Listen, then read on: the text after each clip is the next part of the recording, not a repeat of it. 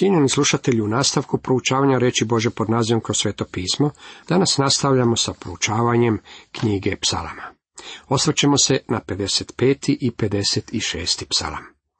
Tema 55. psalmu glasi Najmračniji dani pod Antikristom.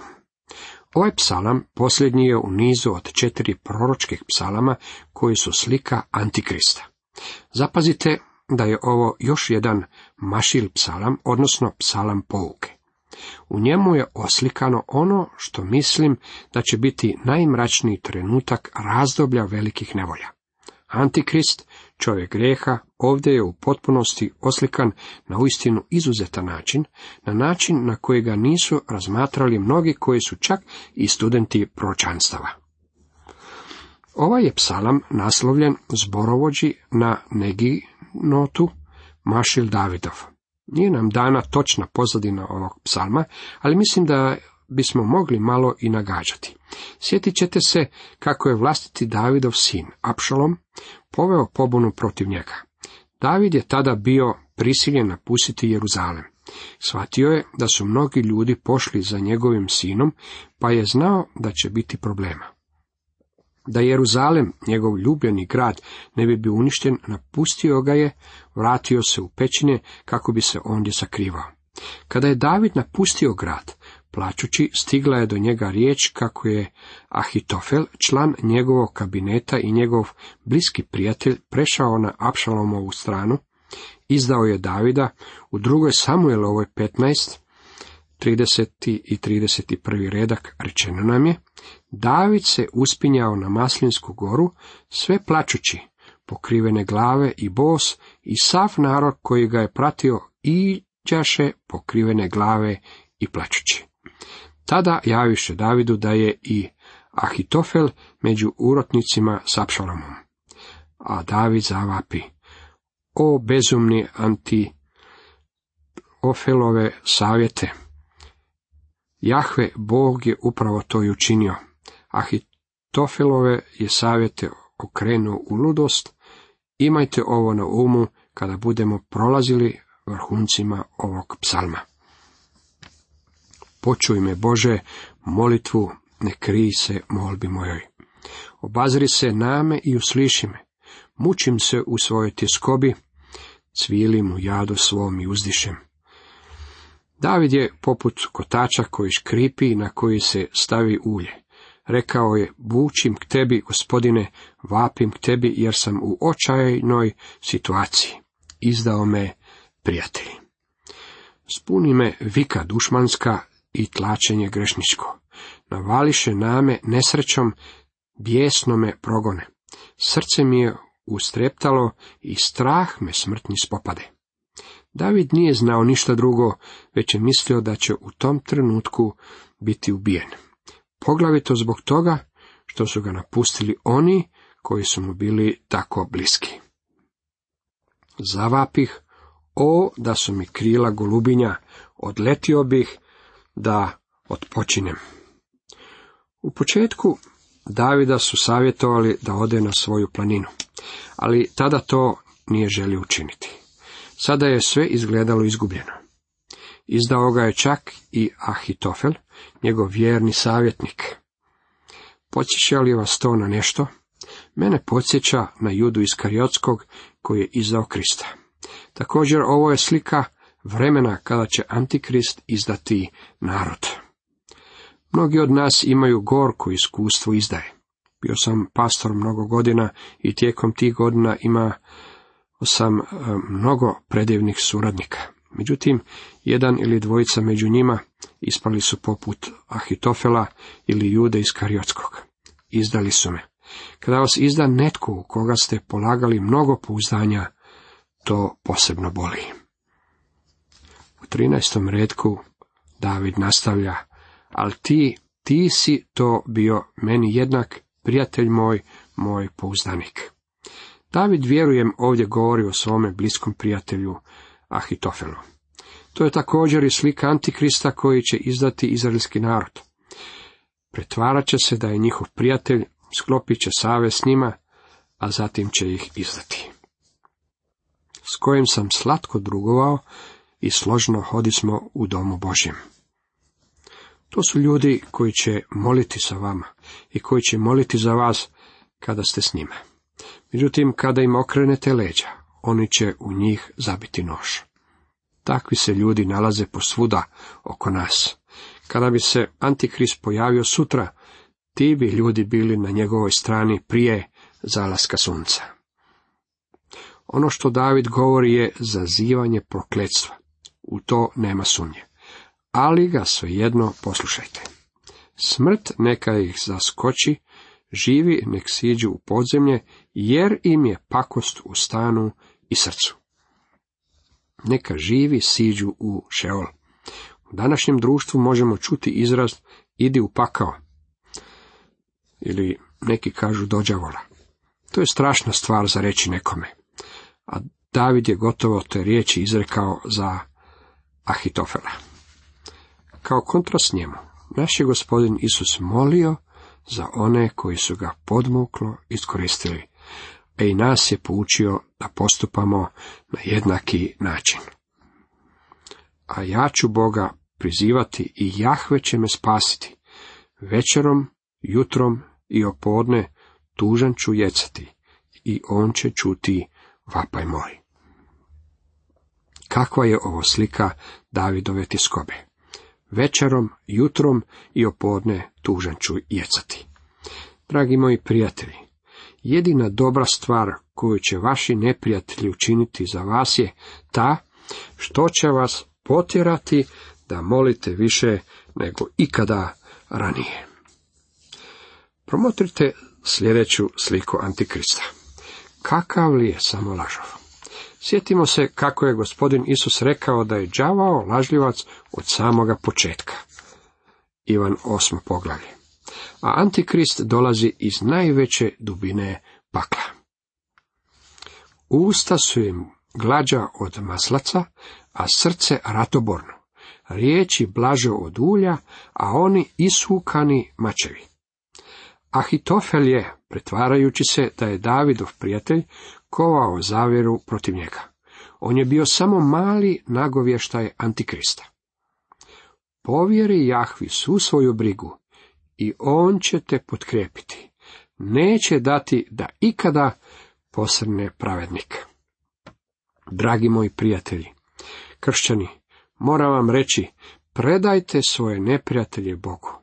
Ljubljeni, ne osvećujte se sami, nego dajte mjesta gnjevu, da pisano je, moja je osveta ja ću vratiti, govori gospodin. Rimljanima 12. poglavlja 19. redak. One koji će vas izdati, predajte gospodinu. Bio sam pastor više od 40 godina, pa mislim da mogu o ovoj temi govoriti s iskustvom i znanjem, kaže dr. McGee.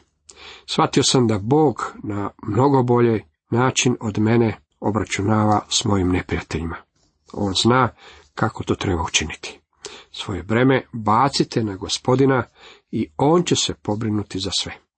Za vrijeme razdoblja velikih nevolja, Izrael će se konačno obratiti gospodinu, jer se za pomoć neće moći obratiti nikome drugome i na jednom drugom mjestu. A njih ti, o Bože, glavi u jamu grobno. Krvolovci i varalice ni polovicu dana neće doživjeti, a ja se u tebe uzdam. Što je sa vama danas? Što je sa mnom? Kako ćemo živjeti u današnjem svijetu? Hoćemo li mrziti ljude i kritizirati ih zbog onoga što nam čine? Hoćemo li plakati kada smo izdani i kada nam je učinjeno nešto nažao? Ne. Počnimo se pouzdavati u gospodina, to je jedini put izlaza. Cijenjeni slušatelji, toliko iz 55. psalma. 56. psalam ima za temu Davidov strah i pouzdanje. Ovaj nas psalam uvodi u još jedan predivan niz psalama od 56. do 60. Poznati ih pod nazivom Miktam psalmi. Što znači Miktam? U Miktam psalmu govori se o onome što je osnovno, trajno ili čvrsto. Miktam doslovno znači urezano ili trajno. Ova riječ oslikava ono što je neuzdrmljivo, čvrsto, stabilno i trajno. Kada u psalmu 57, sedmom redku, David kaže, postojano je srce moje, to je miktam. Delić je psalam 56. nazvao vedrim ohrabrenjem bjegunca. Sjetit ćete se kako je David u psalmu 55. poželio da ima krila golubice kako bi mogao odletjeti i naseliti se u pustinji. U ovome psalmu njegova je želja ostvarena. Neprijatelj je vani, bilo kako bilo, David je u velikoj opasnosti. Zlikovci su na svakom koraku. Međutim, Bog ga je izbavio iz svo svega toga.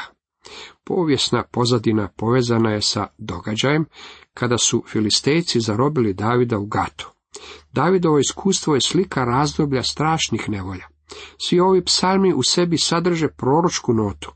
Između povijesnog, Davidovih iskustava i proročkog Izraelovo iskustvo u budućnosti nalazi se stvarna poruka za nas danas. Svi psalmi sadrže poruku za naša srca. Ovaj je psalam naslovljen zborovođi na Jonathelem, Rehokimu, Miktam, Davidov, kad su ga u gatu uhitili filistejci. Smilu mi se, moj Bože, jer me dušmanin hoće zgaziti. Napadač me moj neprestano tlači. Dušmani moji nasrću name povazdan, mnogo ih je koji se name obaraju, svevišnji. Htio bih vam iznijeti prevod od ovih stihova prema doktoru Gajblenu, koji je bio naučenjak hebrejskog jezika.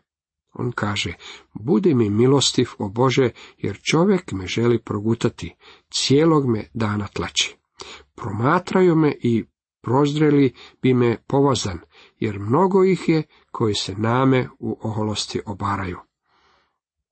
David je okružen neprijateljima. Čini se da je u užarenoj stolici. Što će učiniti kada se našao u tako nezavidnom položaju? Kad me strah spopadne, ute ću se uzdati. Je li David bio preplašen? Svakako da je bio. Neki od vas čuli ste me kako sam izjavio da dok putujem zrakoplovom ne uživam u putovanju jer me je strah. Neki su zbog toga pomislili da nešto nije u redu s mojom vjerom u Boga. Dragi moji prijatelji, strah će dovesti do vjere u vašem životu. Poslušajte Davida, kad me strah spopadne, ute ću se uzdati. Ljudi koji udobno sjednu i kažu, nemam nikakvog straha, možda time žele reći kako su neosjetljivi na okolnosti i probleme koji uistinu postoje. Možda imaju glupu vrstu vjere. David je priznao da ga je strah, ali se pouzdavao u gospodina da će se u svemu pobrinuti za njega. Možete li imati strah i vjeru u isto vrijeme? Biblija nam kaže, straha nema u ljubavi, nego savršena ljubav izgoni strah, jer je strah muka, a tko se boji nije savršen u ljubavi. Prva Ivanova 4.18 Savršena ljubav odagnaće svaki strah. Učinit će to ljubav. Međutim, možete imati vjere, a opet biti u strahu. Nadam se da će ovo biti utjeha nekim ljudima, jer je izgovoreno mnogo glupih stvari o strahu koje uopće nisu biblijske. Ti izbroj dane mog progonstva, sabrao si suze moje u mijehu svom, nije li sve zapisano u knjizi tvojoj? Gospodin broji dane moga progonstva, mojih lutanja. Gospodin zna za svako putovanje koje poduzimate, kao i za svako putovanje koje ja poduzimam. Razmišljao sam o ovome mnogo puta kada sam proučavao psalme. Od kada sam u mirovini, mnogo sam putovao od mjesta do mjesta govoreći u raznim prigodama. Ponekad postavim pitanje svojoj supruzi. O čemu sam govorio kada smo bili ovdje ili kada smo bili ondje? Neke sam stvari zaboravio, ali je gospodin zapisao svaku riječ. Kad bih barem imao pristupa u njegovu knjigu, bilo bi mi to od velike pomoći, kaže dr. McGee. Sabrao si suze moje u mijehu svom. Bilješka u novoj Scofieldovoj Bibliji o ovoj temi kaže Ponekad u drevna vremena na istoku ožalošćeni bi svoje suze hvatali u boce, mjehove za vodu i stavljali ih u grobove svojih ljubljenih, da pokažu koliko su žalovali. Htio bih ovome dodati nešto što je rekao John Bunyan, kotlokrpa iz Petforda. Bog čuva naše suze u boci kako bi ih mogao otrti. Kada to čitam, poželim da sam više plakao u životu. Moramo više plakati.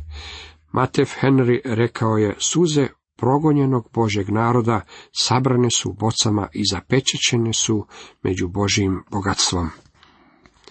Božje obećanje ja slavim, nastavlja David. Engleski prijevod glasi u Bogu ću slaviti njegovu riječ, u gospodinu ću slaviti njegovu riječ. Netko mi je pisao i rekao, previše držite do Biblije. Bez prestanka govorite o Božoj riječi. I David je činio to isto. Postoji tako malo ljudi koji slave njegovu riječ da ću pokušati nadoknaditi i za njih. U Jahu se uzdam i neću se bojati. Što mi može učiniti čovjek? Kako je predivno u Bogu imati izvor i utočište. Jer si mi dušu od smrti spasio. Ti si očuvao noge moje od pada, da pred Bogom hodim u svjetlosti živih. David je rekao, poglavito nakon svog velikog grijeha, želim pred Bogom hoditi tako, da se više ne spotaknem. Koliko saznajemo iz povijesnih zapisa, David se uistinu više nije spotakao. Kralj Babilona počinio je takav grijeh svakog dana u godini. Za njega je to bilo uobičajeno. Takva, međutim, nije bila i Davidova praksa. On je rekao, želim hoditi pred Bogom.